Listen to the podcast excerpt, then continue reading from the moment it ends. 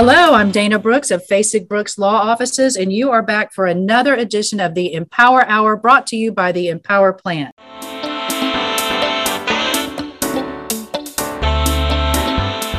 Hello, everybody. It's Dana Brooks of Fasig Brooks Personal Injury Lawyers, and you are back for another episode of the Empower Hour brought to you by the Empower Plant. We have an exciting show today. We have got Healthy Heather. If you're around Tallahassee, you have heard of Healthy Heather. She helps so many people just kind of get on the right path and maybe think outside the box and consider things they maybe haven't considered before. Take take advantage or take assessment of all the resources they have available to them and just get on the right path for the life they want to live. So uh, she's a coach, but hey, she's a lot more than that, y'all. She is a reporter. She's just an all around terrific person. She has a wonderful podcast. I've been uh, privileged to be a guest on it a couple of times. So, first of all, welcome, Heather, and tell us your story real quick before I. Oh, wow. Well, thanks. I am delighted to be here and get to, to spend some time in the Empower Hour. Um, yeah, I mean, I have been in Tallahassee for about 25 years and started out um, working in nonprofit management and uh, you know just trying to get to know people and get to know this community. And as a lot of people do um, have the little side gig of passion work um, that over time um, I have turned into my actual full time work, which is working as a national board certified health and well being coach, um, as well as a writer and um, and publishing my podcast heather solves everything. So i try to do the best that i can to um, help everybody have the tools that they need to live a healthy balanced life. Okay tell me what your uh, motivation for the name of your podcast is. Heather, Heather solves everything, but you have a little tagline you say after that.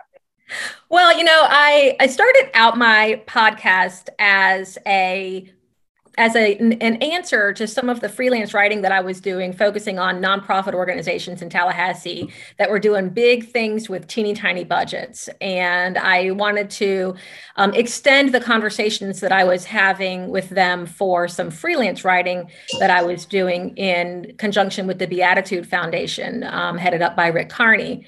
Mm-hmm. And so um, I decided to take um, to the microphone and the the fun uh, little twist of the show is Heather solves everything, where I take credit for solving your problems by introducing you to people who actually can.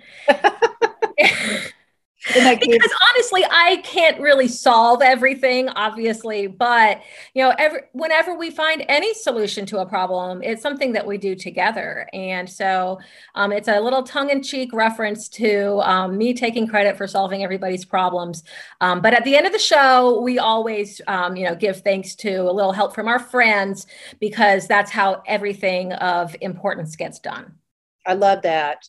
Uh, you you have had wonderful people on your podcast because I think you understand or you appreciate the fact that you you don't know everything, obviously, and you can't give uh, one person everything they need. And why should you when you have all these other people available to bring in and get their input?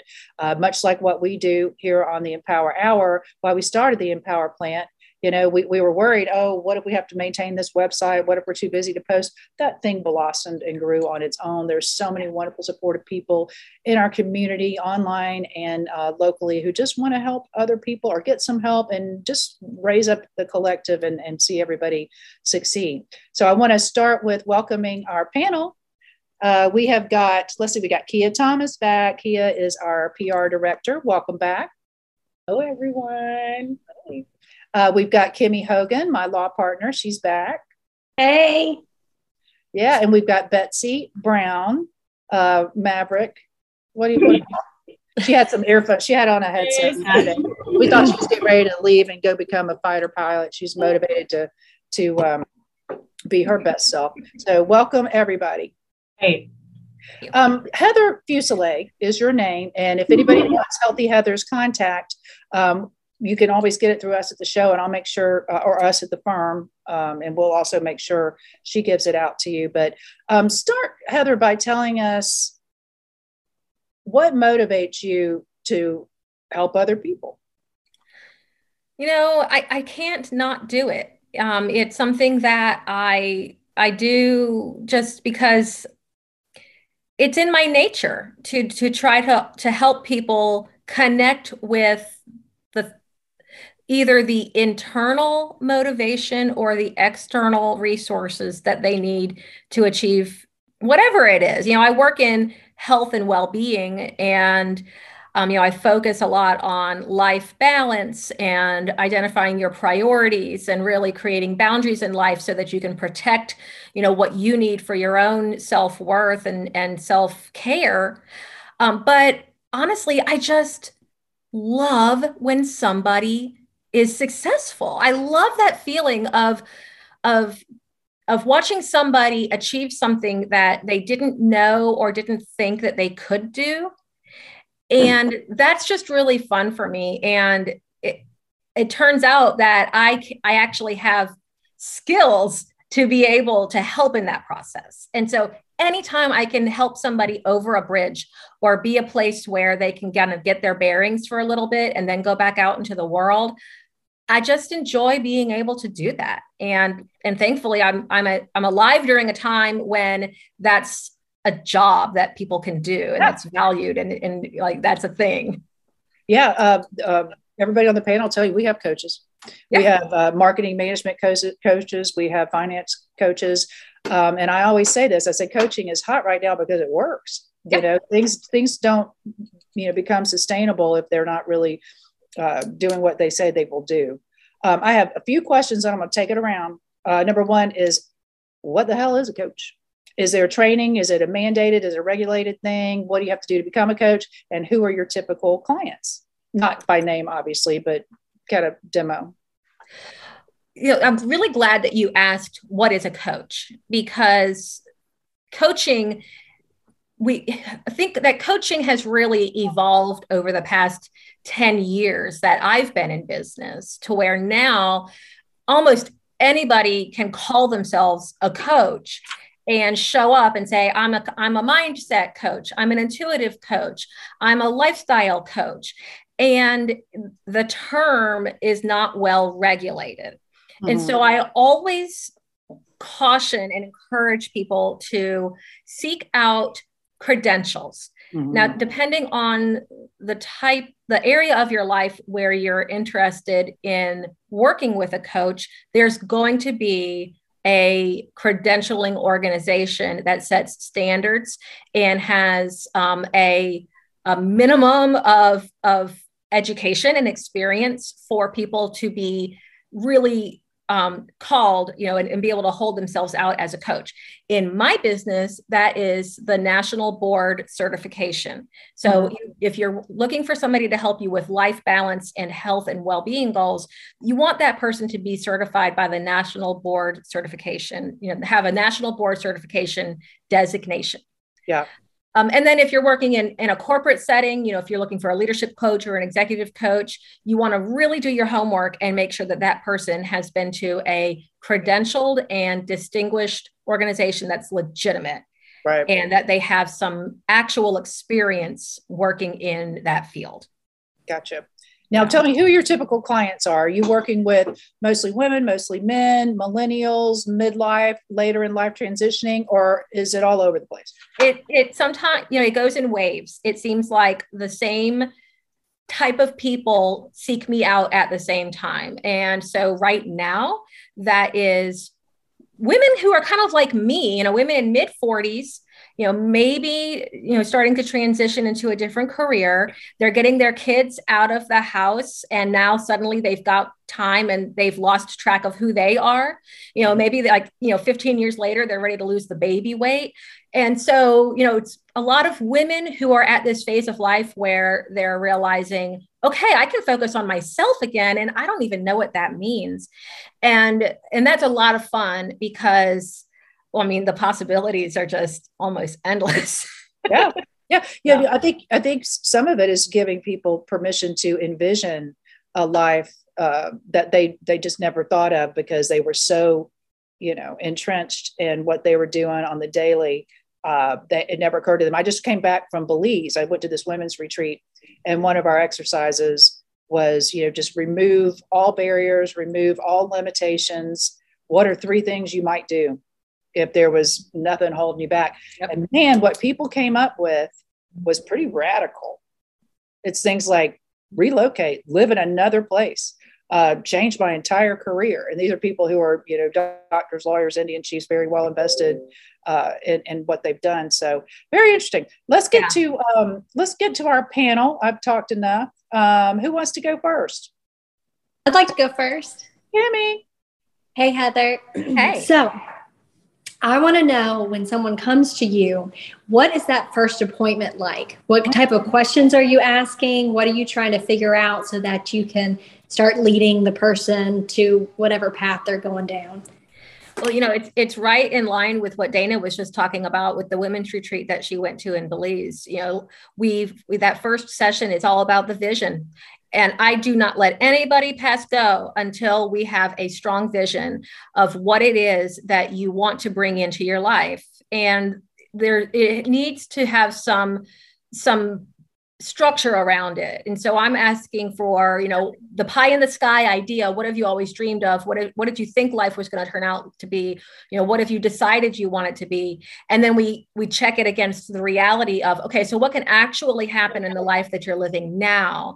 You know, so sometimes you'll hear like, I would relocate, I would live on a tropical island and sell, you know, coconuts to, you know, make, make clothing like okay so that might not be realistic for the life that you're living now but what is it about that idea that is so appealing to you? And how can we infuse that into the life that you're living now? So that. that first session is about just really thinking big and bold but then giving it a reality check so that we come up with something that is exciting gives you goosebumps gives you butterflies and you can actually do and yeah. that is what we start with. And we always go back to that whenever that we hit any type of obstacle, whenever something's not working, we go back to that vision and ask, are we are we still working towards this or have we gotten mm-hmm. off path? So yeah. that's the first step.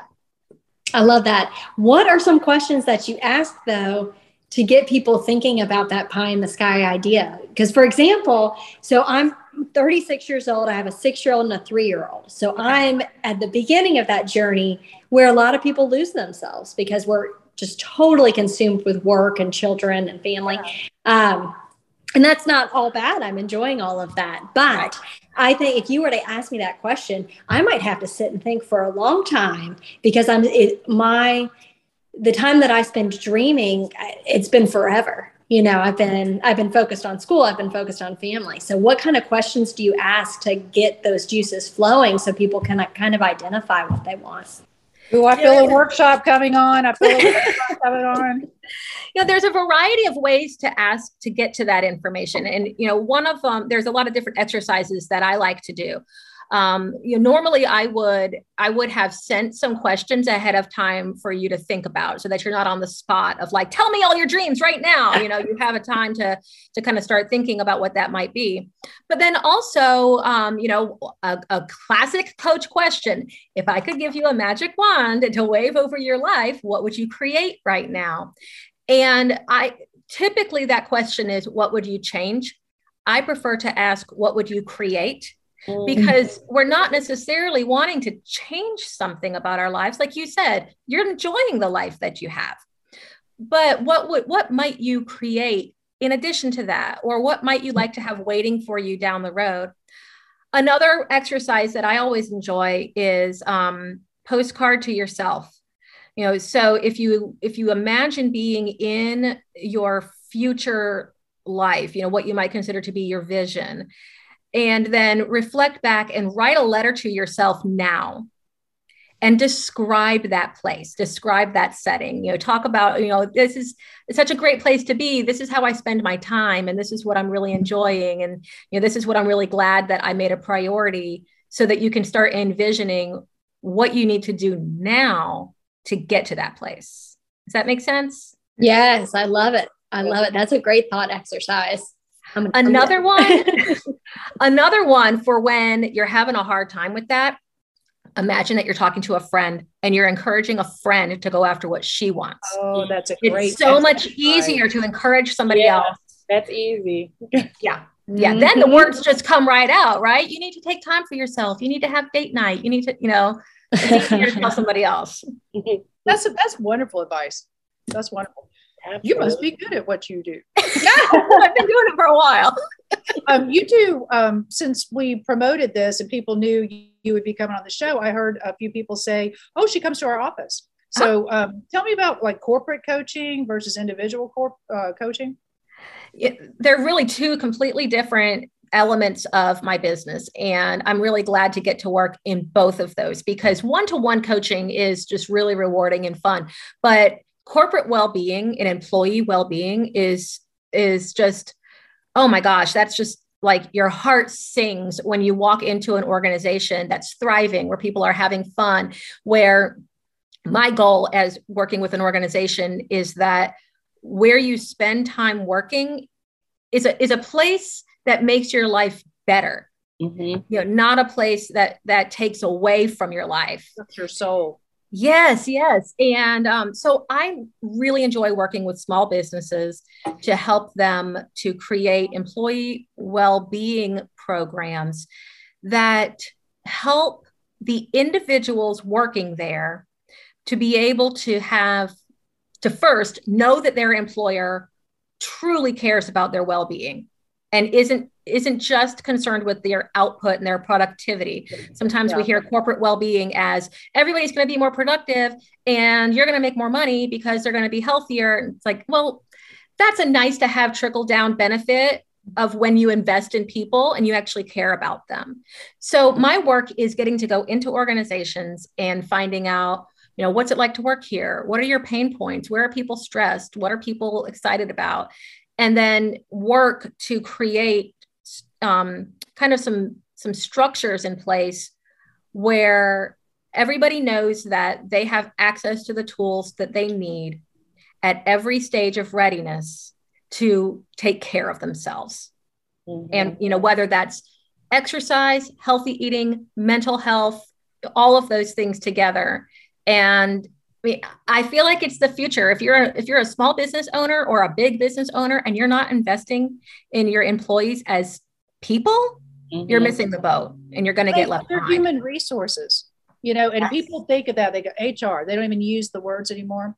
Yeah. Um, and I think the words have value because they're exactly what it sounds like. Those are the humans that are your resources. Right. Mm-hmm. And you well, don't neglect other resources. So why do you want to neglect that aspect of them right. and treat them like they're automated and they're yeah. not actual people? Well, I'm sure that you guys see in your work, working with individuals who are in the midst of legal issues, yeah. the impact sure. that that has on people's lives, the time that they spend dealing with those things. And they're doing all of that while also trying to keep their job, manage their family, be a person. And it's a lot. Yeah. And so any little thing that we can do to help make that easier, I, I feel like that's just part of our responsibility as people. Yeah. And I think honestly, because obviously I'm considering this, I, I, bet it would alert you to some uh, potential problems before they become actual problems. Oh, yeah. Big time. Big I could see tremendous value in that to an employer and as employee. I mean, I was an employee much longer than I've been an employer, so uh, I, I, can see both of it. Who, who wants to um, ask Heather a question instead of me calling on you like I'm the teacher? Because I'll do it. Oh, I'll go after you, Betsy. Go ahead. Hi, Betsy. so, um, I don't know if you remember me. We have a mutual friend, Dr. Karen Russell. You remember? Uh-huh. Okay, good. Yes. We hung out together at a birthday party once. Yeah, I remember. I live across the street from her. So, um, I just saying about the um, the culture of employment and, and how important it is that employees are are well looked after. Because I've been doing and so I feel like I have had a front row seat to situations where where that's not the case. That's not the culture, and people are kind of swept aside. And um, I I overlooked how important that is because people need things, and this goes for employees too. That's affirmation and appreciation. And if you don't Say that again, Betsy, let me stop you, sweet. You're um, cutting in and out. So I want to make sure we're covering it. You said you've been in situations, which I presume you're saying where uh, uh, human resources were maybe not valued or, or their well being was not looked at to Right. the degree Heather's talking about. And you feel like they need three things and you were saying them? Affirmation. appreciation, What was that last one? Appreciation. Appreciation. Appreciation, A- affirmation and appreciation. Yeah. and validation. And validation. If it's a dation, they need it. So I get it. Affirmation, you know, that's telling you, hey, you're on the right path, man. You got this. You're you're exactly where you're supposed to be. Nothing's wrong with you. It's possible for you. Validation. Um, I could describe that. And then um, the other one, Heather, you describe those three things and tell me how they fit into the concept of your coaching uh, framework.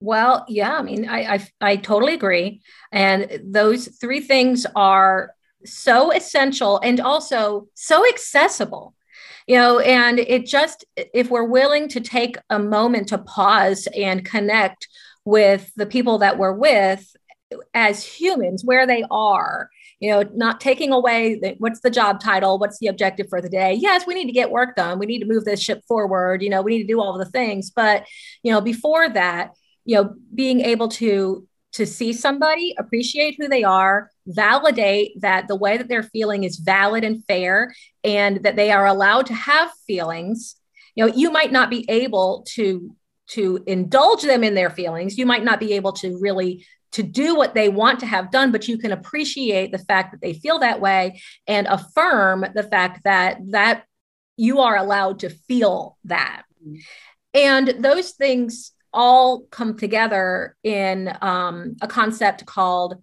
psychological safety. And psychological safety really just means tr- be, believing that you are in a safe environment where you can be honest and you can without without fear of repercussion or um, some type of of um, rep, you know kind of consequences that are going to be what you would be in the category of being stabbed in the back. You know being in an organization where you can raise your hand and ask a question without being ridiculed or talked about or somehow reprimanded for shaking the boat or making waves and when you are in an organization where people have psychological safety you have trust and that type of psychological safety is created when you are in an environment where you're validated you're affirmed and you're appreciated. Mm-hmm. And I want to just kind of reiterate that that doesn't necessarily mean that you always get your way. Right. It means that you are heard and you know that everybody has heard you. They they appreciate the fact that you came and you raised the flag, you raised your hand, you made the point, and that the way that you are allowed to feel the way you feel. And that goes a long way. Yeah. This is something one of the women I was with in Belize she was talking about when people express themselves and, and she said that she tells people you're not allowed to have feelings about my feelings I get yeah. to have my feelings yeah. and i thought you know i can see i can see why somebody might say that Yeah. I, mean, I, I think we, we all have feelings and that's fair, but we can't all necessarily get what we want, right but you're allowed to feel it. yeah you get to be heard on it you Yeah. know you, you don't have to be uh, everybody doesn't have to say oh you're exactly right i see it exactly the same way but you get to be heard and you get Yeah. to have your feelings even if the other person thinks they're just completely irrational and they can't imagine themselves feeling that way um, that's not empathy man. That's Right. not what empathy is. So um, i think the world needs a whole um, correction on the empathy versus sympathy um, situation. But let me get to kia because she's been patiently waiting. What would you like to ask healthy heather today? Well, one, I'm excited that you're here because Yeah. A lot of the things that you're discussing are a lot of the things that I am a huge proponent for, especially employee relations and all that big stuff. Um, even down to creating like an innovation day where you know you're putting together those components of problem solving and the things that actually happen within a company. So it's so great to know that you're one of our resources here, you know, in Tallahassee, to be able to do those type of things. But I do want to kind of go into your book because we've been talking about everything you talk about, which are, you know, the values, priorities, how to set boundaries. Right. Um, and you know creating that vision for your life so the happy healthy you by heather how do you set those healthy boundaries? Because pretty much all of us on here are mothers, aunts, um, we're mentors, we're, we're we have attorneys, and I'm in communication. We take on so many different hats. Mm-hmm. So, how do you tell your clients or even us, how do we set those healthy boundaries to ensure that one, we're happy, and two, those that we're trying to ensure that are happy, especially even our clients. Um, and the things that we do for them, we want to make sure they're happy as well. But how do we set those happy boundaries? Yeah. And how do you enforce your boundaries? Yes. That's the tricky part. I think it's it's usually it's pretty easy to come up with what the boundaries should be you know and then what is what is a realistic expectation and but then the tricky part is actually following through with it um, so yes, so my my book, Happy Healthy You: Breaking the Rules for a Well Balanced Life, is now out in stores, and it's a um, a compilation of 52 of my favorite essays that I've written over the years, um, at which I have expanded with some reflection questions and journaling prompts. So it's you know you can read one a week for a year, or you can read them all in one weekend. I don't care. You can break the rules, but there's something in there for everybody when it comes to you know your question about how do we create these boundaries i think one of the most one of the most important things that we can do in the very beginning is to get on our own team mm-hmm. you know and and just to remember that that you and that that you inside yourself are partners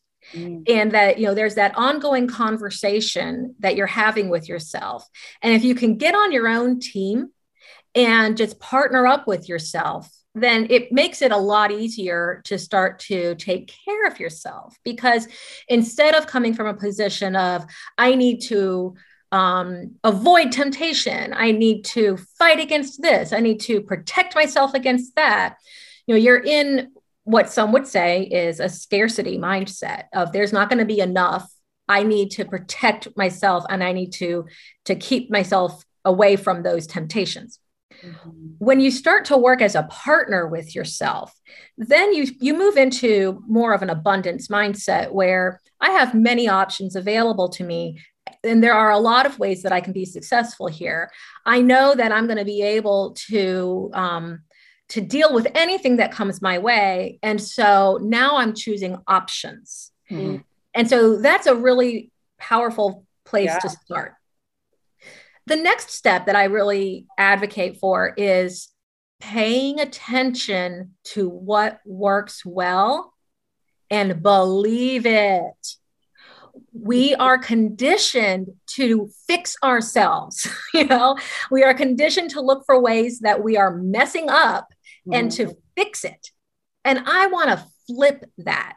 Look for those times during the day when something is going well. Yeah and make a note of that because you want to stay there. Mm-hmm. And so, uh, uh, how I start almost all of my coaching sessions is asking, "What's going well right now?" Yeah. What's fo- what's focus on what's working, and then in the next. Some people think the next logical question would be, "Okay, so what's not working?" No. what's going well? What do you want more of? So that we're staying in this place where we're bringing in the things that are feeding us, that are working for us. The stuff that's not working is going to leave on its own. Yeah. You know, the stuff that's not working is not going to stay at a party where nobody's talking to them. Right. So, believing what you hear about yourself, believing about what works for you, and just continuing to ask, how do I keep this? Yeah. yeah. And that is it's just a powerful place to start yeah our, when it comes go ahead. Go ahead. Hmm?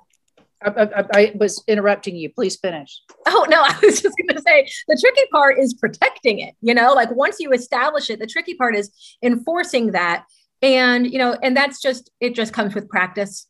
you know yeah. awareness of okay i'm i'm letting i'm getting a little bit further away from where i where i was i'm not feeling as good as i was before let's go back to where things were good and just notice what could what could i have done differently to to stay there yeah. it's just trial and error and practice our, our law partner jimmy Fasig, uh, ex- explained his philosophy on that to me several years ago, and he he used those exact words: the scarcity mentality, the abundance mentality. He lives his life in an abundance mentality, and honestly, I don't think there's a person on this panel who would disagree with that. I mean, he goes through life believing the best is is happening, and he's only going to get better.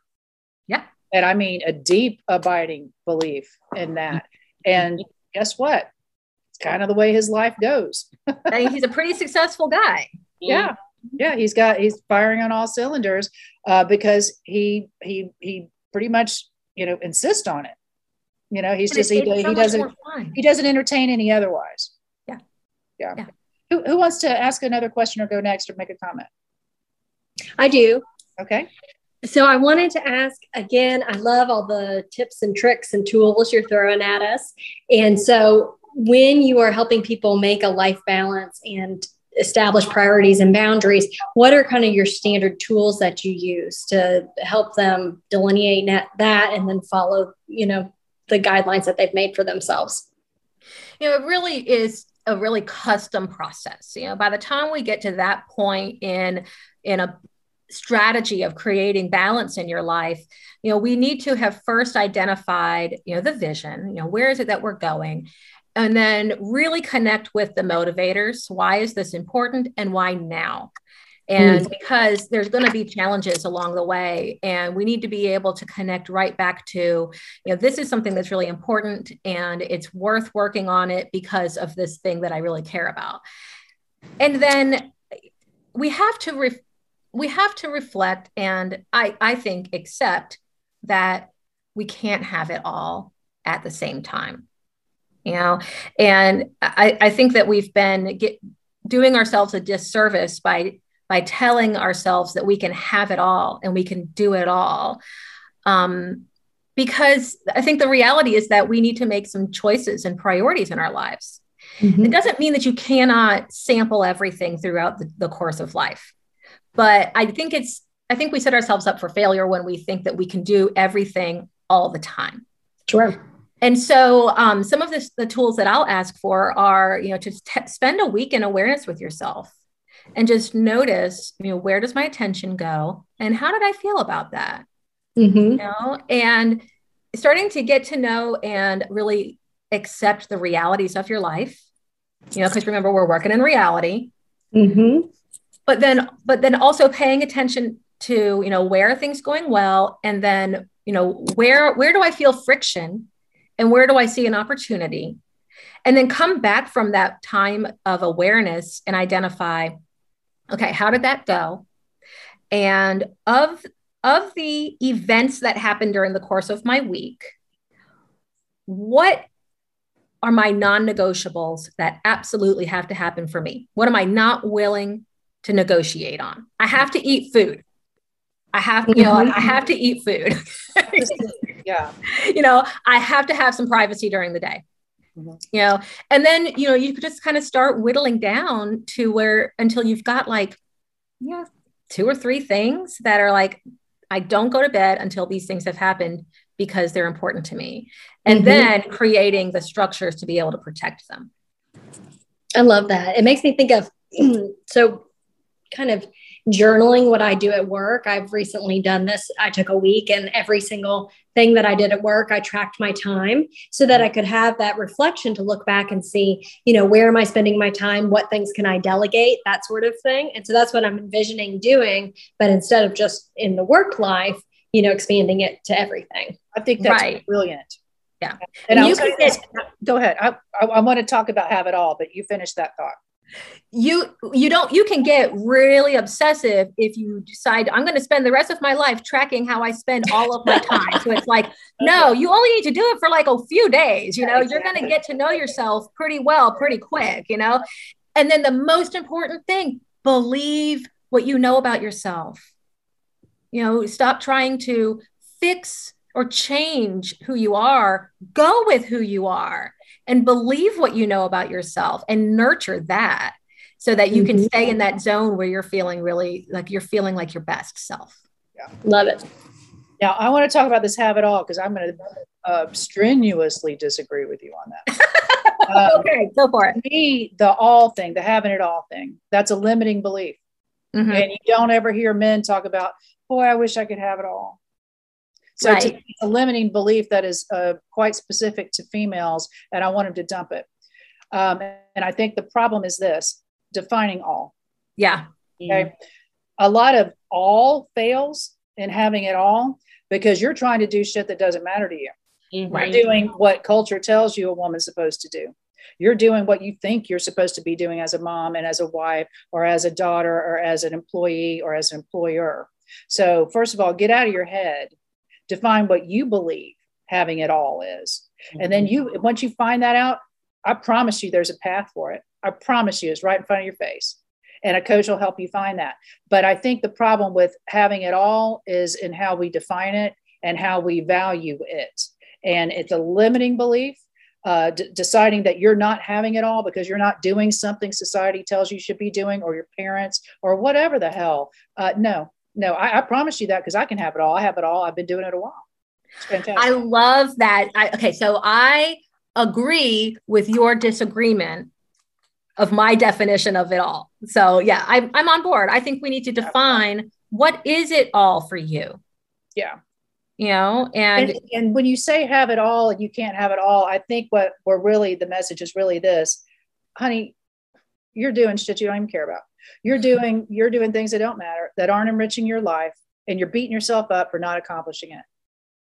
Yeah. You know, just redefine that. But yeah, I think we're saying the same thing. I really, really do some I, I remember going through a phase of my life where I was just like I was going, going, going. I was the energizer bunny. And you know, just I was doing all the things and I, I felt really proud of myself that I was getting I was doing so many things. And uh, for me, that was like a badge of honor. It was like, look at all the things that I'm doing. But I was also, yeah, like, you know, who, there's a lot of us in that category. Yeah. And especially, you know, if you are a high achieving woman and a woman and you would, you enjoy accomplishments, yeah. then it's really tempting to just do a lot of things because you feel like you're getting a lot done. Yeah. But when I to that positive feedback of accomplishment. Right. Yeah. But when I started to reflect on how I needed to really um, focus more on quality right. than quantity and define my all, I started asking, would anybody have noticed if I didn't do it? No, they would not. No. An, an example, I, I think a lot of women can relate to this one. I used to get so hung up on whether or not the socks were matched yeah. and like the laundry was folded. Me too. You know, and now folding laundry is part of my self care because I get the TV remote and I can sit down and binge on whatever I want to watch on TV and I'm folding laundry and that's my time. But there's other times when I'd rather like, you know, float in the pool or like go for a walk and do other things than do laundry. And so one shift that I made was realizing if I didn't match the socks, they still find socks. Yeah. they still get socks on. And if they wear mismatched socks, DCF is not going to come take your children from you. I found out that if I didn't fold the laundry and put it in stacks and then deliver it to deliver it to their bedroom, they still got dressed in the morning. Oh yeah. It was amazing. And so I stopped doing that stuff. Yeah. And life is fine. Yeah. Yeah. Um, I, I, the laundry thing, I did this for years when I uh, had children in the house and uh, my husband, I had a bin in my laundry room where I would put the orphan socks. Yep. With this twisted, irrational belief that ultimately their mates would appear. I still have that. That happened about five to seven percent of the time. And so one day I just got this wave of empowerment and I took that bin and I went out to the garbage can and I dumped it. I said, We're doing a sock reboot. You got the socks you got? You need some new socks? We can afford them, but this is what we're doing. I'm going to stop torturing myself every load because I end up with this with this um, uh, what do you, uh, an imbalance. Yeah, I can't reconcile my sock account. That was just irrational, but I was trapped to that. I was trapped in it, and I was like, "What the hell are you doing?" There's not some like videotape, you know, that you're going to put me on the View and use me as an example of the shittiest mom. That's just never going to happen. But I was trapped. I was a trap of my own making, and I want to tell you a, a little experience that I had in this uh, retreat, and uh, it was one of those things.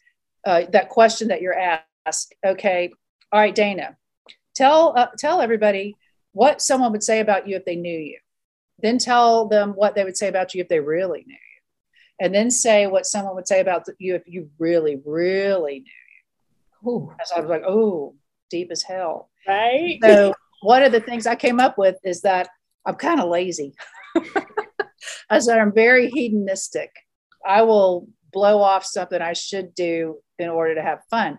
That's not actually true, true, but it's how I feel because I'm comparing myself to a time in my life where I was balling, man. There was nothing I couldn't do. I was people were going, "How is she doing this? How is she doing this?" You know, and I learned that that is my ego talking. Your ego only knows your past.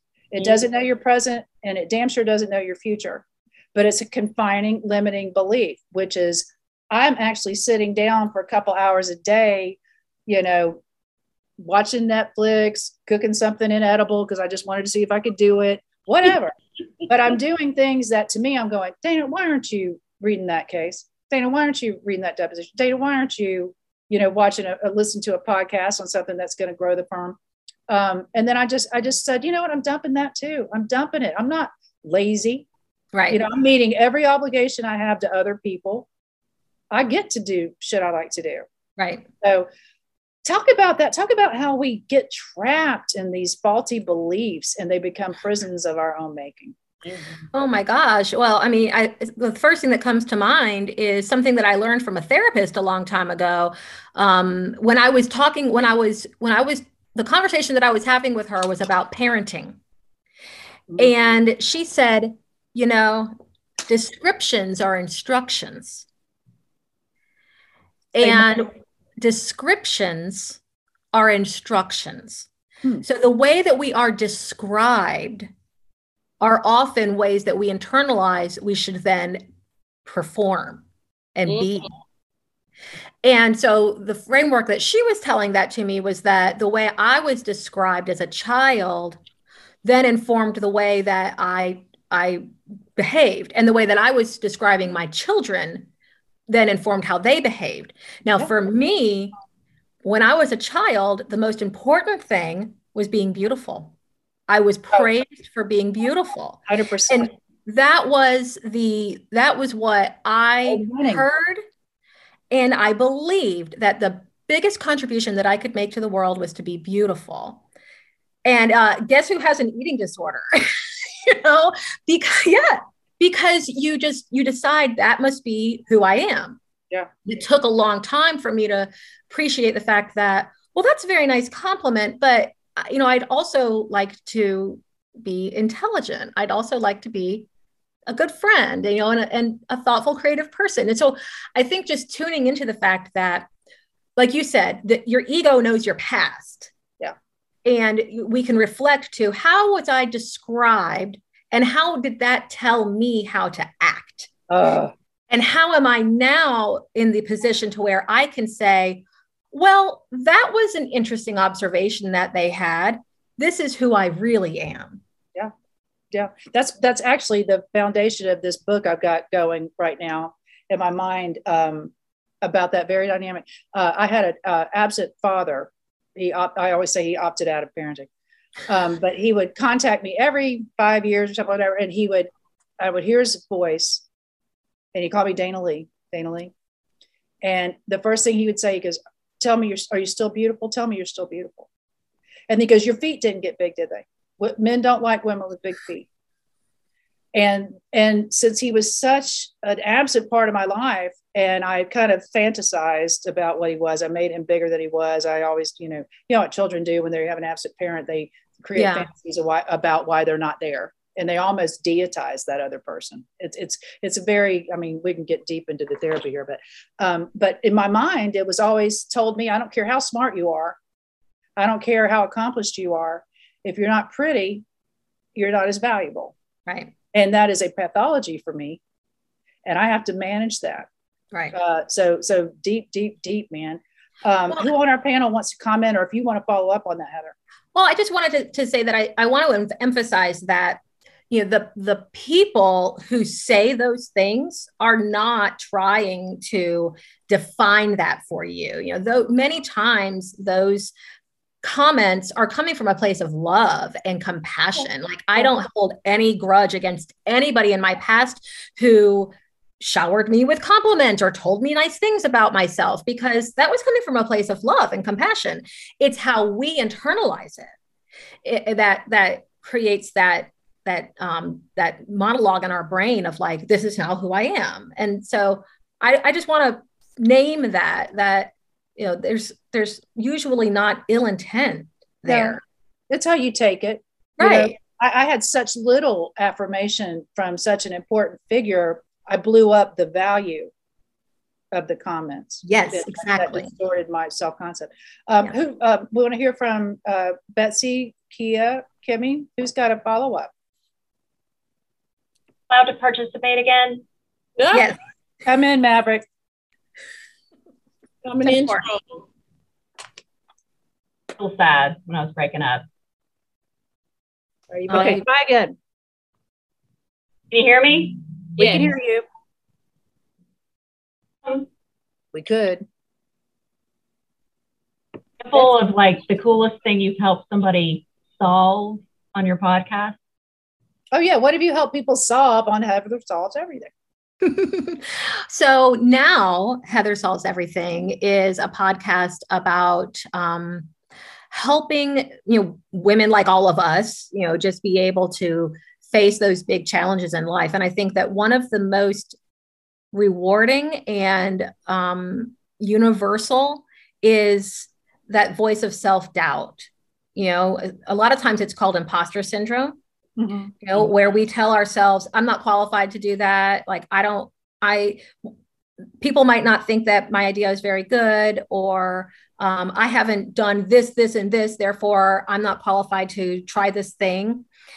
And so being able to just kind of name that and and look it in the eye and recognize that we're all making this up, you know, and be able to start to cultivate relationships with each other where we are cheering each other on and mm-hmm. um, and encouraging each other to step out and do bold things and and know that you know you don't have to be completely confident in yourself to try something new. You just have to be confident in this in the fact that no matter what happens you can deal with it. True. You know and that's true, true resilience is you know everything's not always awesome but i can deal. Yeah. You know whatever happens in this situation i might fall flat on my face and you know the camera might turn off and i might think oh my gosh why did i say that? I'm so embarrassed. But okay so you can deal with that. Yeah mm-hmm. You know and yeah. that's true power. That's solving a problem. And look at what you've already undergone experienced and dealt with. You're yeah. here. You made it. And it's and that's the thing about worry and anxiety. It's easier said than done but you worry about these things that never come to pass and then something will happen you know out of the blue that brings you to your knees. Mm-hmm. but you get up you deal with it you know but but that's why you know it's it's so it, like i think it's a self-imposed prison that we put ourselves in kia your thoughts so this month along with many other national things that you know we celebrate is Men's Health Month. So okay. I'm pretty sure most women are more apt to come and get coaching or because we're always wanting yeah. to get better and do better, right? So when you get those men coaches, which I'm sure all of you know our attorneys that work here, when they get the men clients, there's a different dynamic. You know, they're trusting them, like you were saying earlier. There's building that trust. So I think I have like a two part question. Is it harder to have that man be your client because you have to figure out a different strategy, or is it easier to have, you know, the man as the actual client because women come in, we kind of have that like I can't fail, so I can't let you know that I can't fail, but I can only give you this much because I'm gonna pull back on this much. Mm-hmm. So, you know, how does it work with those type of clients? Men. Do you see a gender dynamic? Yeah. Right. I see a gen- I see a gender dynamic in the way that men and women approach their goals. Now, with the kind of with the type of coaching that I work in, when a man comes to me as a client, it's typically health related, and men typically take action on their health once they have seen a close friend or a family member have a some type of a scary situation their friend has had a heart attack. Their friend's been diagnosed with cancer. Like it is close to them. They there seems to be like not i'm invincible until somebody close to me has a scary situation. And now suddenly i this is close and i'm ready to take action on it. And so i notice that men come with um, with those types of, of goals that they want to incorporate. But what's fun is that you know I, I, think that we have this perception that that men feel like they need to posture for each other and maybe they do need to posture yeah, for each I other. I wondered about that. I find that you know men and women want the same thing. They want to live a life where they feel we're going to go right back to it, affirmed, appreciated and validated. And I, I think that everybody wants to carve out space to take care of themselves, you know, whatever that means for them at that time of their life. But I think that's a really interesting observation about women having this I can't show any weaknesses. I have to, you know, because I think that's definitely a true thing um, that that we do for each other. Yeah. Yeah. I think a lot of women feel like they're already so vulnerable, they're not going to just cough up another vulnerability to be used against them. Absolutely. I'm not going to admit it. I've already got enough of them. I'm not going to add to it. I'm not going to pile on.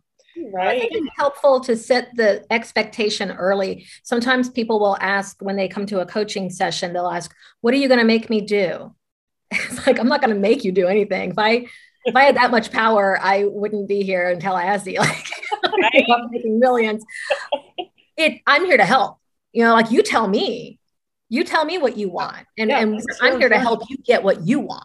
Mm-hmm. I love that. You know, it's it, that's an empowering position right there. We have got to wrap up. You know, we could be doing this for another two or three hours, and I would like you to. Uh, I, I do want to talk to you about some you know, firm type stuff. I think it could be very, very helpful and valuable. But I want to give everybody on the panel a shot at uh, one last comment or question before we wrap up today. And I have my own, of course, but I'll. Who wants to pop up? I'll go ahead. Okay.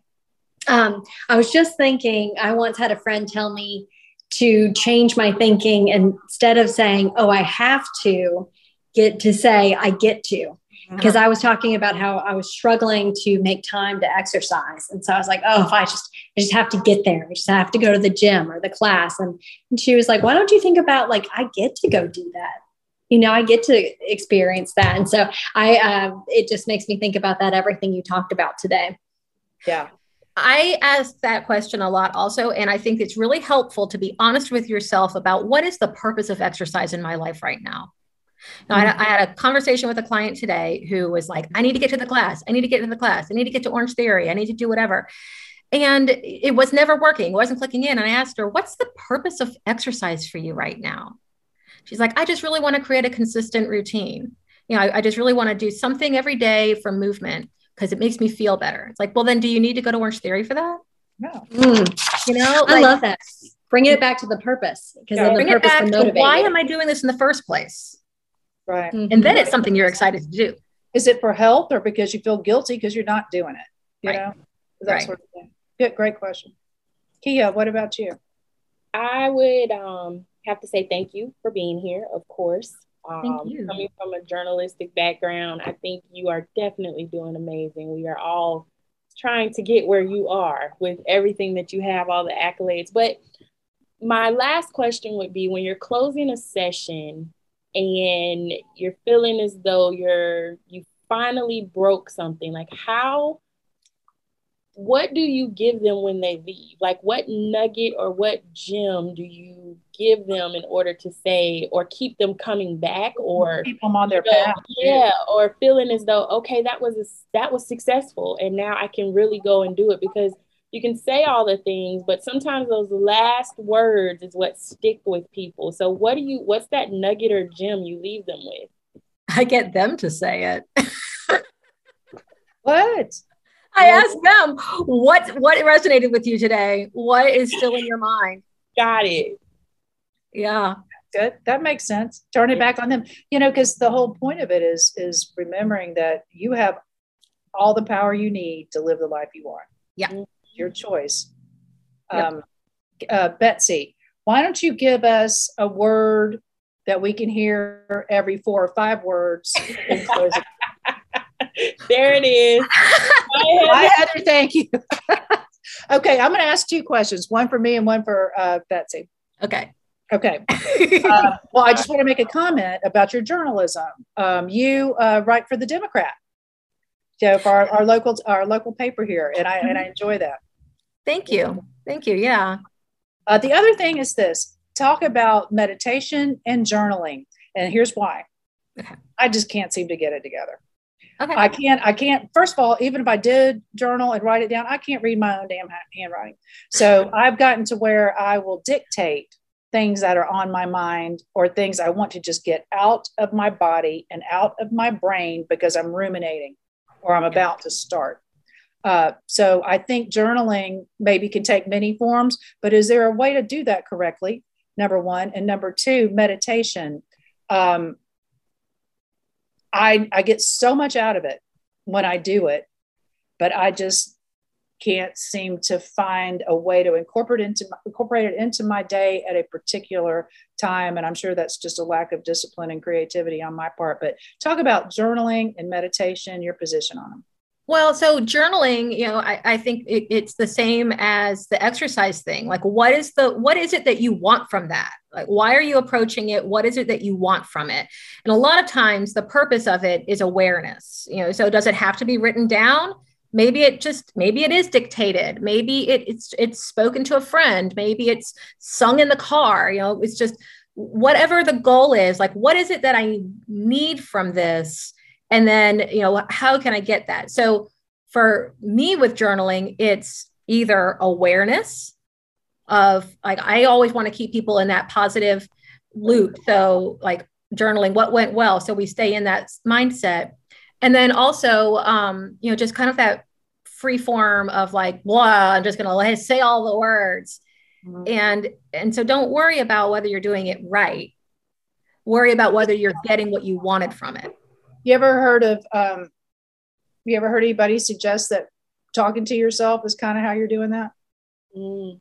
Yeah.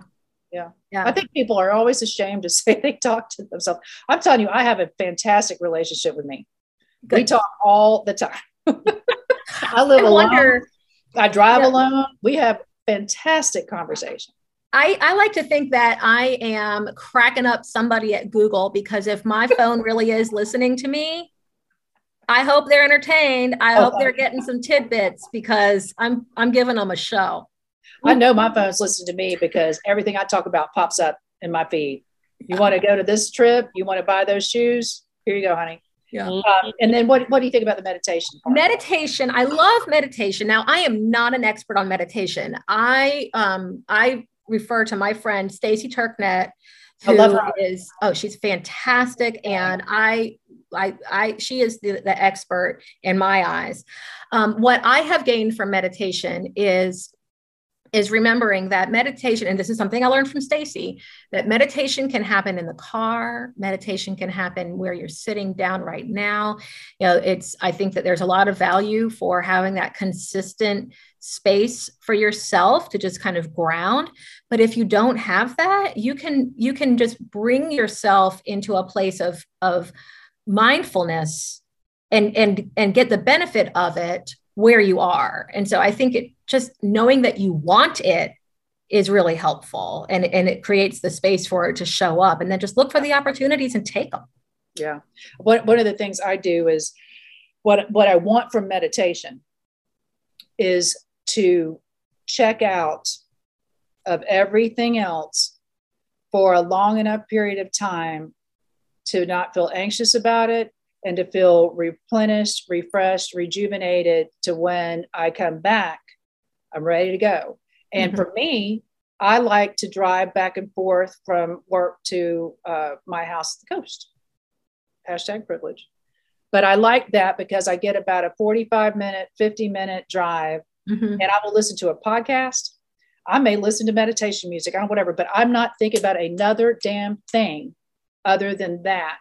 And to me, that's what meditation was. All the, you know, you're relaxing your head and your shoulders, whatever. That's all great and it makes me feel good. But the talking about breathing and whatever and floating, I couldn't stay focused on that. I go back to the other things that are bothering me. But if I find one thing that I enjoy that, that I can concentrate and focus on, that will do the thing I'm seeking for mediation to do. And that is to remove myself from the the daily right there. So yeah. uh, Thank you so much, Heather. I want to um, tell you what a, a, breath of fresh air you are. You're very encouraging. Every time I spend time around you, I'm very, I leave feeling very optimistic about the world and the people living in it. Mission that's, accomplished. That's a good compliment, right? Yes. Okay. Thank well, you. Thank you so much, Kia Thomas, our PR director. Thank you, Betsy Brown and Kimmy Hogan, my law partners. And thank you, Heather Fuselier. Thank you for having me. I almost want to sing that. Uh, thank you for being here with us. Always catch her her healthy. I mean her um, uh, Heather solves everything uh, podcast. Healthy Heather. Pick up her book. Reach out to her. Um, if, if, she can't help you, I'm sure she could refer you to somebody who can or put you on the right path. So thank you for being with us. Everybody, follow us.